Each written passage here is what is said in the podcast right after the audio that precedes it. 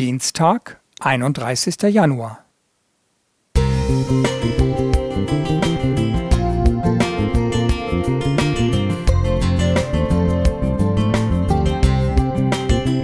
Ein kleiner Lichtblick für den Tag.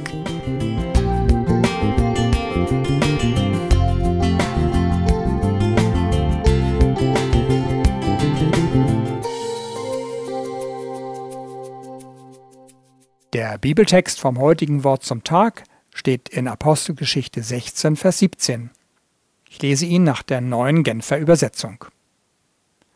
Die Frau lief hinter Paulus und uns anderen her und schrie in einem fort, diese Leute sind Diener des höchsten Gottes.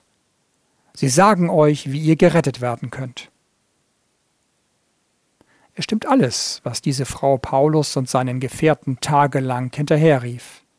Aber Paulus wollte diese Art Empfehlung nicht, weil er wusste, dass die Frau das Werkzeug eines satanischen Wahrsagegeistes war. Schließlich befreite er sie im Namen Jesu von diesem Dämon. Als unerwünschten Beifall empfanden wir auch im Gemeinderat eine große anonyme Zeitungsanzeige, in der für den Sabbat geworben wurde, aber leider in Stil und Wortwahl so abschreckend, dass wir den Eindruck vermeiden wollten, die Schorndorfer Adventgemeinde habe diesen Holzhammer zu verantworten. Sollten wir nun weitherzig gemäß dem Jesu-Wort, wer nicht gegen uns ist, der ist für uns handeln, oder doch unsere Überzeugung äußern, dass selbst die Wahrheit nur tönendes Erz ist, wenn sie lieblos verkündigt wird?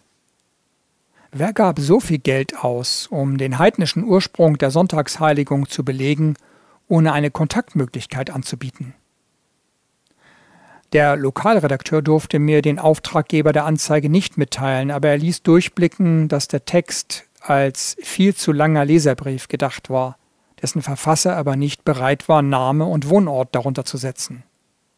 Zur Klärung des Sachverhaltes bot er mir an, einen neuen eigenen Artikel zu veröffentlichen, den ich ihm auch gerne lieferte und der auch ungekürzt erschien. Die Quelle zu kennen schützt vor Verführung, und auch wenn biblische Wahrheit verkündigt wird, macht der Ton die Musik.